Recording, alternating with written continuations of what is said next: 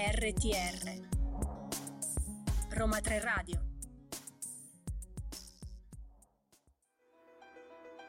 We're able to transmit knowledge across mind. The mind, the same as the brain. Does having a mind require neurons? Does the language we speak shape the way we think? Strong statement that language crafts reality. Consciousness is a necessary component of having a mind. For all we know, maybe computers do have. Maybe language doesn't craft reality. Could it be possible? Our mind actually extends beyond the boundary we consider to encapsulate ourselves. quattordici e zero quattro sono tornati I Vuoti Cosmici su Roma Tre Radio. Buongiorno a tutti. Io sono Elisa. Io sono Claudia. E siamo tornati qui per parlarvi di un sacco di cose importanti, perché oggi addirittura affrontiamo una tematica che a noi di, della redazione dei Vuoti Cosmici ci sta parecchio a cuore. Molto. Di cosa parliamo oggi? Parliamo di etica degli animali, Eli. Esatto, etica degli animali, nel senso che eh, le nostre vite sono, dipendono tantissimo, in enorme misura, dagli animali. Perché? Perché utilizziamo Utilizziamo gli animali sia come fonte di cibo, sì. Utilizziamo gli animali per fare dei test a livello medico, per cui per testare dei farmaci, ma anche per testare per esempio cosmetici, tessuti, per cui tutta la nostra vita, ma anche, che ne so, i vaccini, i vaccini vengono testati prima sugli animali, che per cui tutta la nostra vita in quanto esseri umani gira un po' intorno allo sfruttamento degli animali. Sì, dipende fortemente dagli animali. E ci sono tantissime teorie a livello scientifico, a livello filosofico, a livello etico che si... si Si pongono questo, questo dubbio: è giusto e quanto è giusto utilizzare gli animali a livello, a scopo scientifico, a, spo, a scopo cosmetico, a scopo medico, a scopo anche alimentare. E tra l'altro abbiamo fatto anche un sondaggio nei nostri canali social. La domanda di oggi era: gli esseri umani possiedono una vita intenzionale cosciente? Qualche altra creatura possiede desideri, credenze, scopi? E c'erano tre opzioni: i mammiferi, tutti gli animali oppure solo gli esseri umani. Esatto, noi nel corso della puntata risponderemo a questo sondaggio. Voi andate a votare, ci trovate sempre Roma Tre Radio su Instagram, votate. E tra l'altro anche oggi avremo un ospite speciale, un professore esperto in materia che un pochino uh, ci, ci aiuterà a capire quali sono le parti in gioco, quali sono i dubbi, quali sono i dilemmi morali e etici della questione, e diciamo che ci farà un po' strada all'interno di, di questa questione un po' astrusa. Per rimanere in tema andiamo ad ascoltarci Animal Instinct dei, dei Cranberries e torniamo tra pochissimo ai Vuoti Cosmici. A tra poco.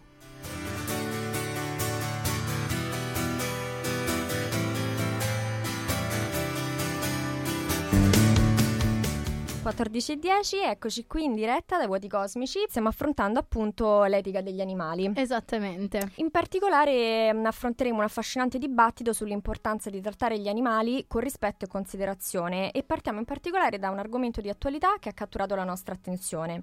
Sul sito dell'O C S E, l'Organizzazione per la Cooperazione e lo Sviluppo Economico, che ha l'obiettivo di promuovere, eh, come sappiamo, politiche internazionali che favoriscano prosperità, uguaglianza, opportunità e benessere per tutti, sono state recentemente pubblicate pubblicate delle linee guida volte a tutelare il benessere animale. Si tratta di una svolta storica perché viene riconosciuta la senzienza degli animali. Esatto, cos'è successo? L'O C S E ha invitato le multinazionali che operano nei trentotto stati membri, tra cui c'è appunto anche l'Italia, a fare delle scelte etiche concrete che tutelino i diritti degli animali. Quindi d'ora in poi queste multinazionali che operano in settori produttivi che prevedono lo sfruttamento degli animali, come dicevamo prima, per esempio il settore alimentare, quello farmaceutico e quello tessile, sono chiamate a prevedere delle pratiche più etiche e sostenibili per poi migliorare le condizioni di vita degli animali che sfruttano.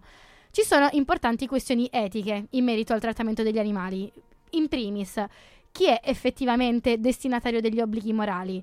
Gli esseri umani sono gli unici a cui spetta l'etica, oppure anche gli animali devono essere inclusi in questa sfera? Ecco, per rispondere a questa domanda cerchiamo l'ispirazione nella disciplina dell'etica degli animali, che si basa sull'idea che gli animali abbiano una propria intrinseca dignità e un proprio valore, indipendentemente dalla loro utilità per gli esseri umani. Quindi gli animali, come esseri senzienti, capaci di provare gioia, sofferenza e altre emozioni, meritano un trattamento rispettoso e dignitoso da parte nostra. Esatto. L'etica tradizionale da questo punto di vista si concentra principalmente sui rapporti morali tra gli esseri umani che, in quanto dotati di ragione, vengono considerati destinatari di obblighi morali. Quindi si tralasciano molto spesso gli animali e si tralascia anche la nostra responsabilità nei loro confronti, perché appunto noi esseri umani ci concentriamo solamente sugli esseri umani. In opposizione però all'etica tradizionale, che è ancora però l'impostazione prevalente, l'etica applicata invece allarga il campo d'azione e quindi include anche le questioni morali che sono legate agli animali, ma anche all'ambiente naturale, quindi tipo gli ecosistemi, la biosfera, la terra. E infatti in questo periodo se ne parla tantissimo per le questioni del riscaldamento globale, del cambiamento climatico. Si c- sta cercando di dare dei diritti proprio al nos- all'ambiente in cui viviamo, alla terra. Eh, l'etica applicata si interessa alle nostre azioni e alle conseguenze che queste hanno però anche sugli esseri senzienti, e tra gli esseri senzienti noi comprendiamo anche gli animali. Dovremmo quindi ipotizzare un passaggio dall'etica tradizionale a un'etica applicata, probabilmente prendendo in considerazione quelli che sono gli interessi e i diritti degli animali all'interno della nostra vita quotidiana. Faremo una scelta più sostenibile. Decisamente, facendo questo scambio. Tra l'altro eh, io vorrei anche aggiungere che è una piccola postilla, diciamo che gli animali eh, in quanto animali non possono difendere i propri interessi in modo autonomo nei nostri confronti, uh-huh. tra l'altro, e quindi spetta a noi come esseri umani, che siamo dotati di ragionamento morale, spetta a noi assicurarci che vengano trattati con rispetto e considerazione, come dicevamo all'inizio. Ciò implica la responsabilità infatti di evitare il loro sfruttamento in modo assolutamente ingiustificato e di fornire loro cure adeguate per proteggerli, insomma, dalla sofferenza che possiamo evitarli. Esattamente, giustamente non stiamo parlando di non utilizzare mai più gli animali per nessuno scopo umano, perché è un punto di vista anche molto radicale e noi in questo uh-huh. momento anche non un ci po' siamo... utopico forse, probabilmente in, per la società in cui viviamo oggi sì. È decisamente utopico, purtroppo. Noi non ci stiamo schierando né da una parte né dall'altra, noi vi stiamo come sempre presentando diverse opinioni, diverse teorie, punti di vista di diversi studiosi ed esperti del campo, così anche un po' voi vi fate un'idea a riguardo. Io direi che possiamo tornare in musica, Cla, ci andiamo ad ascoltare Modern Semafori Arancioni di Luca Notaro e torniamo tra pochissimo con I Vuoti Cosmici.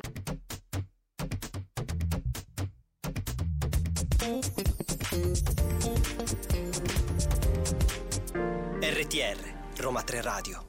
Stiamo parlando dell'etica degli animali e, come vi abbiamo già detto, noi siamo qui per presentarvi le principali teorie riguardo questa tematica. Per cui nel campo dell'etica animale ci sono due orientamenti principali, che sono un orientamento moderato e un orientamento radicale. I due principali esponenti del, dell'orientamento radicale sono Peter Singer e Tom Regan. I due autori pensano che sia necessario mettere fine allo sfruttamento animale in tutte le sue forme, quindi stiamo parlando di allevamento intensivo, macellazione, caccia, reclusione negli zoo, sperimentazione, ma tanto altro, quindi in maniera totale, per cui non è che sto dicendo non sfruttiamo gli animali negli allevamenti intensivi, ma li possiamo cacciare, della serie come farebbe un, un onnivoro, mm-hmm. un, anim- un animale predatore, no. In ogni modo noi dobbiamo mettere fine allo sfruttamento animale. Secondo Regan, per attribuire diritti agli animali bisogna anche chiedersi se sono soggetti di vita, quindi cosa vuol dire se sono soggetti di vita? Se hanno eh, una vita intenzionale e cosciente. Quindi la domanda è: gli animali sono in possesso di credenze, di intenzioni e di desideri? Cla, cosa ci puoi dire? Eli, se la risposta è sì, allora devono essere riconosciuti loro gli stessi diritti morali di noi esseri umani. Naturalmente Regan pensa che questo debba essere fatto e infatti tutti i mammiferi al di sopra di un anno di età mostrano avere delle preferenze, delle intenzioni e anche degli scopi. Ad esempio, un cane e un gatto comunicano chiaramente se vogliono mangiare, se vogliono giocare o uscire a fare una passeggiata. Da questo punto di vista bisogna allora riconoscere agli animali i diritti fondamentali, come per esempio il diritto alla vita, il diritto a non subire danni e ad essere trattati con rispetto. Questo chiaramente comporterebbe un'enorme rivoluzione, basti pensare insomma alle industrie della carne o di pellicce. Sì, anche perché eh, questa questione di eh, riconoscere agli animali i diritti fondamentali, tipo il diritto alla vita, non subire danni, essere trattati con rispetto, sono dei diritti che noi già diamo ai nostri animali domestici. Per esempio il mio cane, cioè il mio cane, ma come i cani o i gatti di qualsiasi altra persona, tendenzialmente vengono trattati come figli. Assolutamente sì. Hanno la loro copertina, il loro divano, hanno le crocchette, le crocchette di qualità, per cui questi sono diritti che già diamo. Noi stiamo parlando proprio di dare questi stessi diritti ad animali che tendenzialmente all'interno della nostra società vengono sfruttati. Esattamente. Parliamo invece di Singer, che arriva alle stesse conclusioni, però parte da una premessa diversa. Secondo lui, il criterio per capire chi è titolare di diritti morali è la capacità di provare piacere e dolore. Ci sono degli studi scientifici sul sistema de- nervoso degli animali che hanno mostrato che in questo caso non solo i mammiferi, ma tutti gli animali senzienti, quindi compresi anche i rettili, gli uccelli, i pesci, hanno la capacità di provare piacere e dolore, e tale capacità eh, fa sì che ogni animale quindi possa avere degli interessi, e questi interessi dovrebbero anche essere rispettati come quelli degli umani. Esattamente, Elia. A questo proposito infatti Singer parla proprio di principio di eguale considerazione degli interessi, quindi di tutti gli esseri senzienti. Se invece, come si fa di solito, si dà più peso a quelli che sono gli interessi umani, secondo lui si commette un atto di discriminazione verso le altre specie, quindi un atto di specismo del tutto simile al razzismo e al sessismo. Il razzista infatti dà più importanza a quelli che sono gli interessi della sua razza, e il sessista favorisce il suo stesso sesso. Allo stesso modo lo specista permette che gli interessi della sua specie prevalgano sugli interessi delle altre specie. Ecco, se siete stati attenti durante eh, questa, questa chiacchierata degli ultimi minuti, vi abbiamo dato la risposta al sondaggio che abbiamo chiesto su Instagram. Quindi il nostro sondaggio, vi ripetiamo, chiedeva: gli esseri umani possiedono una vita intenzionale e cosciente, quindi hanno degli de- dei desideri, delle credenze e degli scopi, ma qualcun altro possiede queste capacità cognitive? E le opzioni erano mammiferi, tutti gli animali oppure gli esseri umani. Allora abbiamo un quaranta per cento di, ma- di mammiferi, cinquanta per cento ha risposto tutti gli animali, mentre il restante dieci per cento solo gli esseri umani. E quindi avete sbagliato in tanti, perché solamente i mammiferi quindi hanno le stesse capacità degli esseri umani, le stesse capacità cognitive, quindi hanno desideri, credenze e scopi. Però come diceva, come dice Singer, tutti gli altri animali possono provia- provare piacere e dolore, anche se non hanno le stesse capacità cognitive. Ci ascoltiamo Ti capita mai? E torniamo tra pochissimo a con i vuoti poco. cosmici.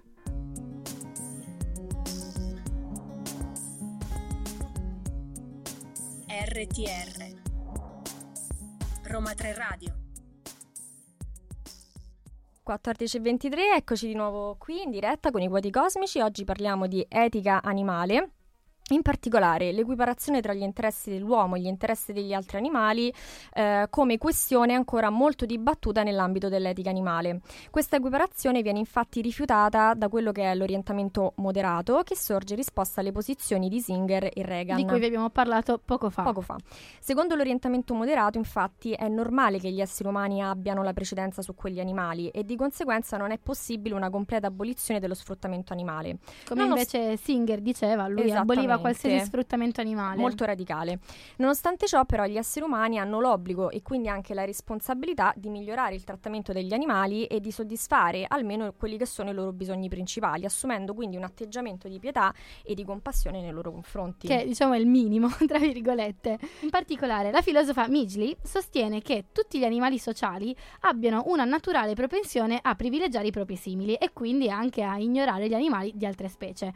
In questo, in questo frangente, diciamo, noi umani non facciamo assolutamente eccezione. Infatti nell'essere umano, come negli altri animali, esiste infatti una tendenza di natura emotiva e anche psicologica a rivolgersi in modo preferenziale ad esseri simili a chi li ha allevati, e questo spiega effettivamente l'atteggiamento eh, spesso esclusivo della nostra specie. Ma questo, come abbiamo appena detto, succede in tutte le specie per una questione proprio di sopravvivenza della specie. Eh, nonostante questa sia effettivamente una propensione naturale che si manifesta nel comportamento animale, Midgley riconosce anche che non è così forte ed esclusiva come si potrebbe pensare, e oltretutto non può giustificare l'esclusione assoluta di altre specie che non siano la propria. Infatti, oltre a problemi di carattere generale, l'etica animale pone anche questioni più complesse, come ad esempio se sia lecito mangiare carne animale e quindi se vada considerata legittima la loro uccisione. Le ragioni a sostegno di un regime alimentare vegetariano sono molteplici e vanno dal gusto personale ai possibili benefici per la salute, ma è interessante anche soffermarsi però sulle ragioni di carattere morale che ci sono dietro una scelta simile. Anche sulla scelta di intraprendere una dieta vegetariana ci sono tantissime eh, implicazioni morali, etiche, e quindi c'è un enorme dibattito che noi adesso non possiamo aprire perché stiamo parlando di una questione un pochino più ristretta. Però diciamo che la posizione più condivisa dall'orientamento moderato sostiene che il rifiuto di mangiare alimenti di origine animale sia da valutare positivamente, anche se comunque non è strettamente obbligatorio, ma questa posizione viene poi fortemente criticata da coloro che invece sostengono la liberazione animale e che sottolineano come l'alimentazione animale promuova un sistema di ingiustizie messo in atto poi dall'industria animale. Approfondiremo in particolare meglio la questione anche con il professor Pollo, che abbiamo potuto intervistare ieri io e Simone, e che ci andiamo a sentire dopo I Love You Baby di Jovanotti.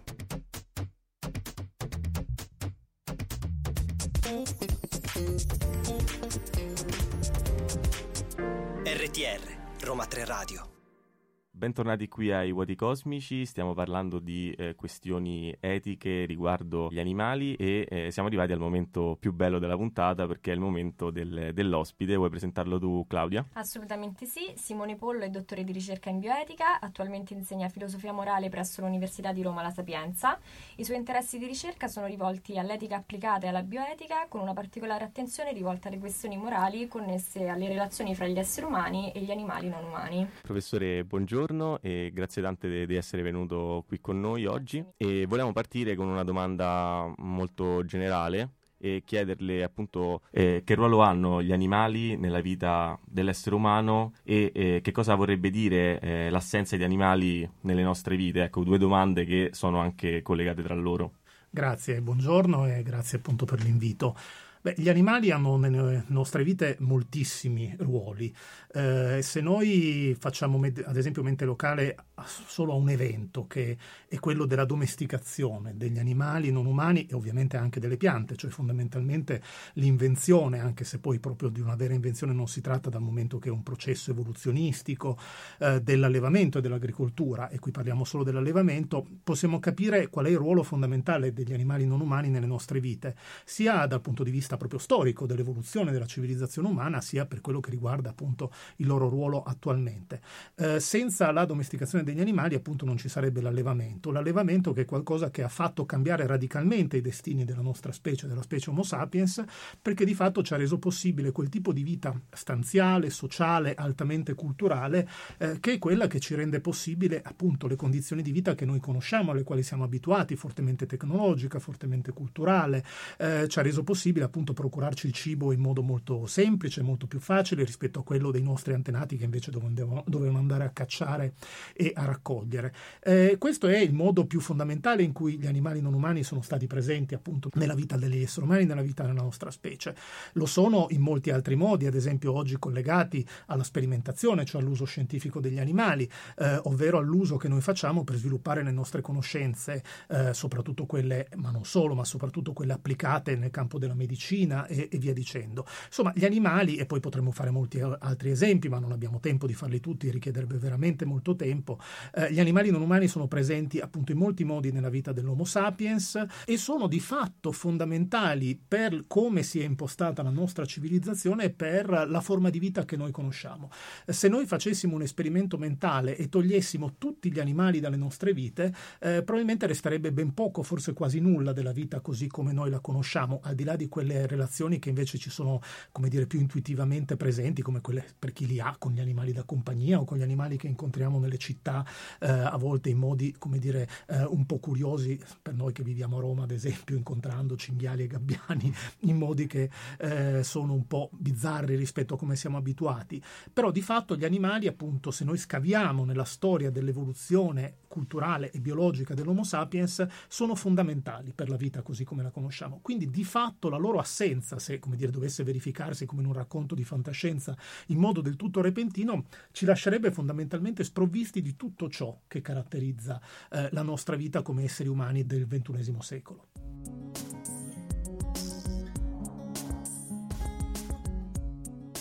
R T R Roma Tre Radio.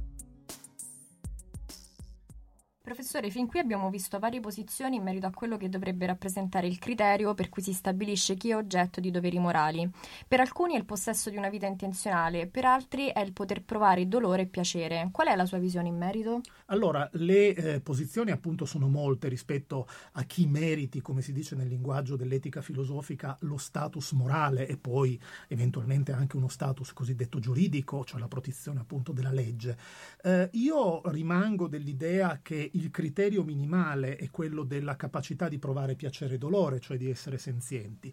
Questo criterio minimale, che è quello, ad esempio, che ehm, sostiene un autore fondamentale per chi studia da un punto di vista filosofico le questioni etiche delle relazioni umane e animali, cioè Peter Singer, questo criterio è veramente il criterio fondamentale della nostra vita morale. Perché se noi facciamo un lavoro un po' così di analisi, di dettaglio, di quella che è, al di là della riflessione filosofica, ma di quella che è proprio la vita morale degli esseri umani, cioè come noi ci relazioniamo moralmente agli altri esseri umani e non solo umani, vediamo che la sofferenza, la, appunto la capacità di provare dolore, la capacità di provare piacere e, come dire, di avere un proprio punto di vista su questa sofferenza, cioè del fatto che provare dolore sia un male per me, provare piacere sia un bene per me, che appunto è il criterio minimale, è la cosa che più immediatamente genera in noi un qualche tipo di risposta simpatetica. Cioè noi esseri umani, per il tipo appunto di animale che siamo, non siamo indifferenti alla sofferenza o alla felicità altrui. Poi, per carità, questo non significa che ogni volta che vediamo un soggetto che soffre eh, agiamo o reagiamo, perché poi la questione è molto più complicata, ci sono tutta una serie, come dire, di bias, di pregiudizi culturali eh, e di altri vincoli anche biologici. Però di fatto, se noi vediamo qual è l'innesco della nostra considerazione morale, l'innesco della considerazione morale è sempre riconoscere una senzienza, una capacità di provare piacere e dolore in un soggetto. Ecco, io credo che questo grado minimale sia quello dal quale partire. Poi possiamo fare elaborazioni ulteriori, più articolate, per riconoscere in modo differenziato magari diversi status morale e quindi riconoscere che ad esempio uno scimpanzé eh, ha uno status diverso da un altro, da un altro, da un altro animale, da, eh, da un animale con molte minori capacità eh, emozionali e cognitive. Però dovremmo partire da quello, cioè laddove c'è senzienza, capacità di provare piacere e dolore, lì dovrebbe scattare il nostro interesse morale, come di fatto poi scatta, perché noi esseri umani siamo fatti così. Certo, professore, grazie tante per il chiarimento. A questo punto volevamo farle un'altra domanda, perché ecco ehm, l'uso più massiccio e diffuso che viene fatto degli animali è quello appunto a scopo alimentare, quindi volevamo chiedere qual è la sua posizione in, in merito e nel caso in cui non fosse considerato moralmente lecito mangiare animali, perché sarebbe così difficile per noi cambiare regime alimentare. Parto dalla seconda parte della domanda per rispondere poi anche alla prima. Eh, è difficile cambiare regime alimentare, è difficile perché, come dicevo anche prima, rispetto all'evento della domesticazione nella storia, nella storia umana, eh, gli animali fanno parte della nostra vita eh, per quello che riguarda il loro uso alimentare appunto eh, da sempre, ovvero dal momento in cui appunto lontano nel tempo si è verificato questo evento e anche prima nel momento in cui venivano cacciati, e parte in qualche modo della nostra, usando questo termine fra virgolette, natura umana, il fatto di utilizzare gli animali come cibo. E tutti noi, tranne forse poche eccezioni che diventeranno forse via via più frequenti, nasciamo e veniamo nutriti e veniamo nutriti in base a queste abitudini alimentari, abitudini che prevedono l'uso degli, l'uso degli animali, e quindi è difficile cambiare regime alimentare, cambiare stile di vita alimentare, perché tutta la nostra civiltà, la nostra società, le nostre famiglie sono organizzate intorno a un uso degli animali che prevede appunto il fatto che ci vengano serviti sulla tavola in vari modi, e quindi deve essere consapevole questa scelta, non è qualcosa, come dire, di così semplice. È usare in modo diverso gli animali o non usarlo eh, a partire dall'alimentazione richiede una scelta, una scelta consapevole. Quali sono le ragioni della scelta consapevole di rinunciare agli animali in, tutto, in parte o del tutto eh, come, come alimento, come fonte di alimento? Beh, sono quelle che dicevamo prima, il fatto che sono esseri senzienti che provano piacere e dolore e quindi ai quali può essere riconosciuto un qualche tipo di status morale, e anche il fatto che, almeno per noi che viviamo in questo spicchio di mondo, cioè l'Italia, l'Europa, in genere Una, un, l'insieme delle società più sviluppate da un punto di vista economico-industriale, la quantità di alternative che abbiamo all'uso degli animali a scopo alimentare è ormai enorme. Eh, noi non abbiamo bisogno degli, degli animali per sopravvivere, eh, le alternative sono moltissime. E va anche detto che oggi abbiamo delle ragioni molto urgenti per smettere o quantomeno ridurre moltissimo l'uso degli animali, e sono quelle ragioni che hanno a che fare con l'enorme impatto che ha l'allevamento su scala planetaria sui processi di crisi climatica che stiamo, che stiamo vivendo. Gli animali sono una fonte importantissima, cioè l'allevamento degli animali è una fonte importantissima eh, di eh, gas serra, e quindi alle ragioni, come dire, più classiche per il veganesimo e il vegetarianesimo, che hanno a che fare con una forma di rispetto appunto degli animali come esseri senzienti, oggi si aggiungono le ragioni eh, che hanno a che fare appunto con il eh, cercare di rallentare, se non arrestare del tutto, cosa assai difficile, la crisi climatica che stiamo vivendo.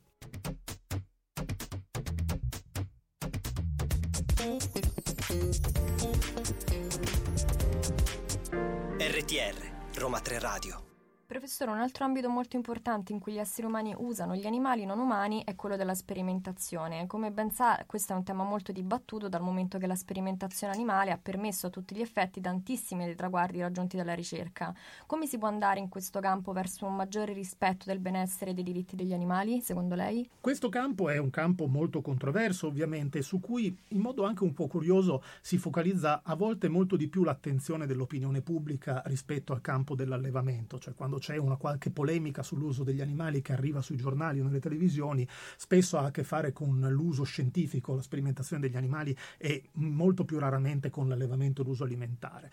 Il punto è che, contrariamente a quello che capita per l'allevamento e l'uso alimentare, nel campo della sperimentazione noi non abbiamo un'alternativa eh, così chiaramente definita e così chiaramente accessibile, nel senso che il tipo di conoscenze che ancora oggi eh, noi possiamo ottenere dall'uso appunto degli animali come soggetti sperimentali non lo possiamo ottenere altrimenti. Molti passi in avanti sono stati fatti nella ricerca di cosiddette alternative eh, alla sperimentazione animale, all'uso degli animali come modello di ricerca, ma di fatto tutta una serie di conoscenze che noi abbiamo e eh, abbiamo avuto e abbiamo adesso e avremo nel, pro- nel futuro eh, senza gli animali di fatto non sono possibili, e quindi qui il ragionamento si fa un po' più complesso, un po' più articolato, perché effettivamente qui bisogna fare un bilanciamento di costi e benefici, e per quello che mi riguarda io ritengo che la sperimentazione animale sia qualcosa sulla quale noi possiamo ancora pensare che c'è una necessità di, ehm, di, ricor- di farvi ricorso, fatte salvo una serie di cautele, che peraltro sono cautele che almeno appunto nel contesto in cui noi siamo, cioè quello dell'Unione Europea,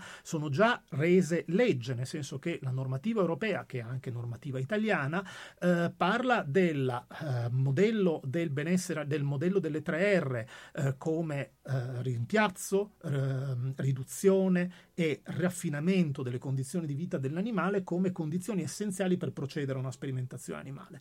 In vista di che cosa? Di ridurre, se non abolire del tutto, l'uso degli animali e di migliorare il benessere degli animali che sono coinvolti, perché di fatto, e questo è qualcosa di molto importante, anche se parziale ancora, noi viviamo un contesto, quello dell'Unione Europea, in cui un articolo, l'articolo tredici del Trattato eh, di Lisbona, cioè una sorta di Costituzione europea, dice che noi gli animali possiamo ancora usarli, ma dobbiamo utilizzarli con una qualche forma di rispetto del loro benessere in quanto esseri senzienti. Insomma, e questo nel campo della sperimentazione animale lo vediamo molto bene, gli animali non sono ancora pieni titolari di diritti, ma non sono nemmeno più semplici cose, e quindi anche laddove, come nel caso della sperimentazione animale, abbiamo delle ragioni morali per continuare ad usarli, non possiamo trattarli come oggetti a nostra completa disposizione, ma in quanto esseri senzienti dobbiamo tutelarne il benessere. Certo.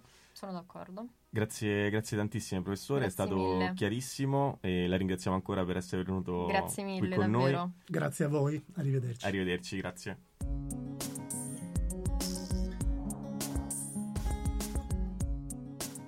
R T R Roma Tre Radio. Din din din, è arrivato il momento della nostra rubrica suggerimenti, che vi ricordiamo è la rubrica in cui noi vi dimostriamo che tutto quello che diciamo durante le nostre puntate non è fuffa, bensì ha basi scientifiche, a, va- a basi valide e collaudate, ossia ci sono delle persone autorevoli, competenti in materia, che scrivono quello che poi noi riportiamo qua, e lo scrivono a livello scientifico, articoli, libri, a volte vi consigliamo anche TED Talk, programmi tivù, una volta abbiamo consigliato un gioco, per, es- per dire... Questi sono i suggerimenti per tutti coloro che o già conoscono le scienze cognitive e quindi vogliono approfondire la, l'argomento in maniera più completa, oppure anche per tutti coloro che di scienze cognitive non ne sanno niente e vogliono un po' partire dalle basi per capire di cosa si tratti, quello di cui parliamo, anche se giustamente le nostre puntate cercano di coprire il più possibile spaziano l'argomento. Molto. Esatto, in più ogni volta intervistiamo personaggi competenti, competenti. autorevoli, come ad, es- ad esempio adesso il professor Pollo, che ci ha, uh, con questa intervista ci ha chiarito un sacco di dubbi, ma non basta. Iniziamo proprio con il tomo più pesante di riferimento, insomma, anche rispetto a questa puntata, che è il libro di Simone Pollo dal titolo Manifesto per un animalismo democratico. Ovviamente chiarisce cosa sia la democrazia applicata all'animalismo e analizza anche il rapporto tra gli animali umani e non umani, attraversando però vari aspetti, quindi si va dal rapporto all'interno dello spazio urbano, alla sperimentazione, dall'alimentazione, alle associazioni che difendono i diritti animali, senza però mai dimenticare gli aspetti morali e quelli sociali. Sempre dello stesso autore vi consigliamo inoltre un altro libro dal titolo Umani cloni animali, questioni di etica, che è più introduttivo alla tematica generale eh, della relazione appunto tra esseri umani e animali, ma anche secondo appunto una, una prospettiva storica. Che tra l'altro il professore ci ha anche accennato durante la sua intervista, quindi se volete avere una conoscenza più completa dell'argomento andate a leggervi questi libri. Ma non abbiamo finito qui, perché non può mancare la nostra e sicuramente anche la vostra parte preferita dei suggerimenti, che è quella in inglese, perché noi non lo so se, fa- se lo facciamo perché ci crediamo international, perché vogliamo darci delle arie o perché effettivamente sia un suggerimento necessario.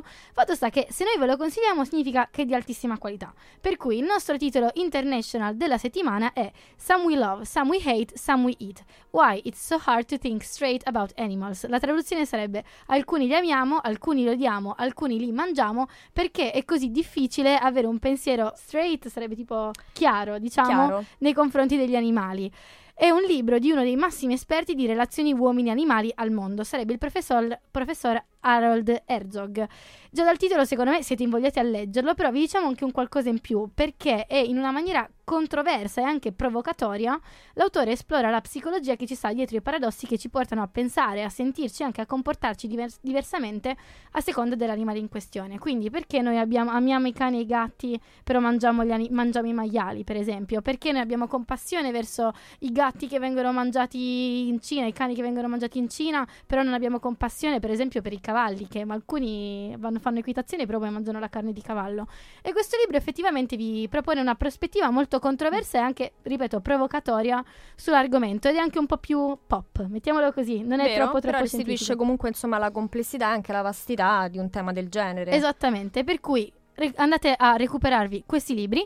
Noi vi salutiamo per l'ultima volta andando in musica con Free the Animal di Sia, rimaniamo sempre in tema oggi, e torniamo tra pochissimo per salutarvi da I Voti Cosmici.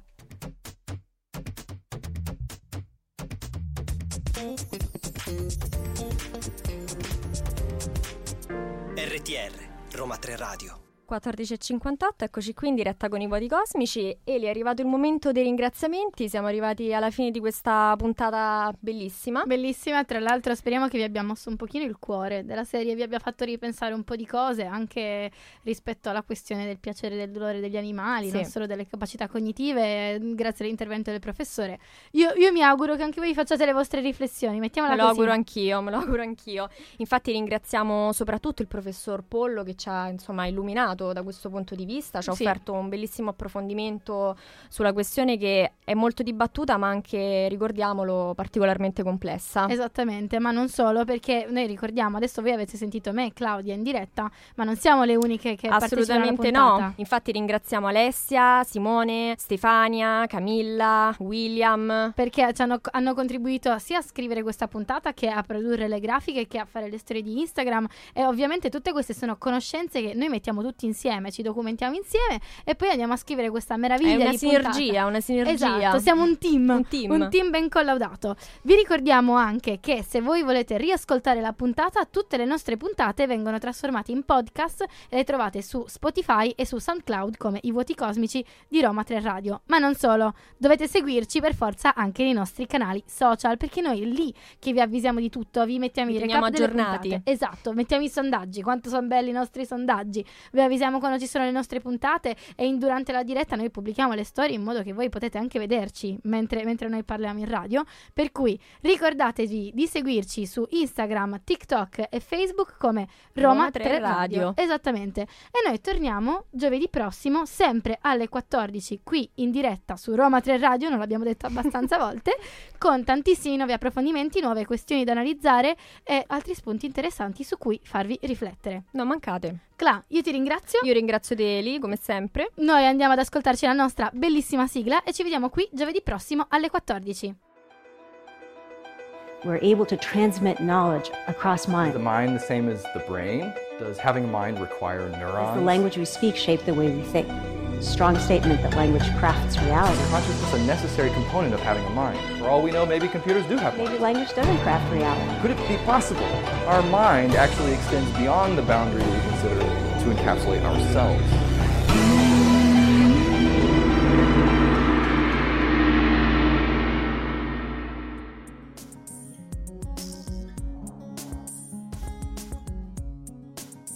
R T R Roma Tre Radio.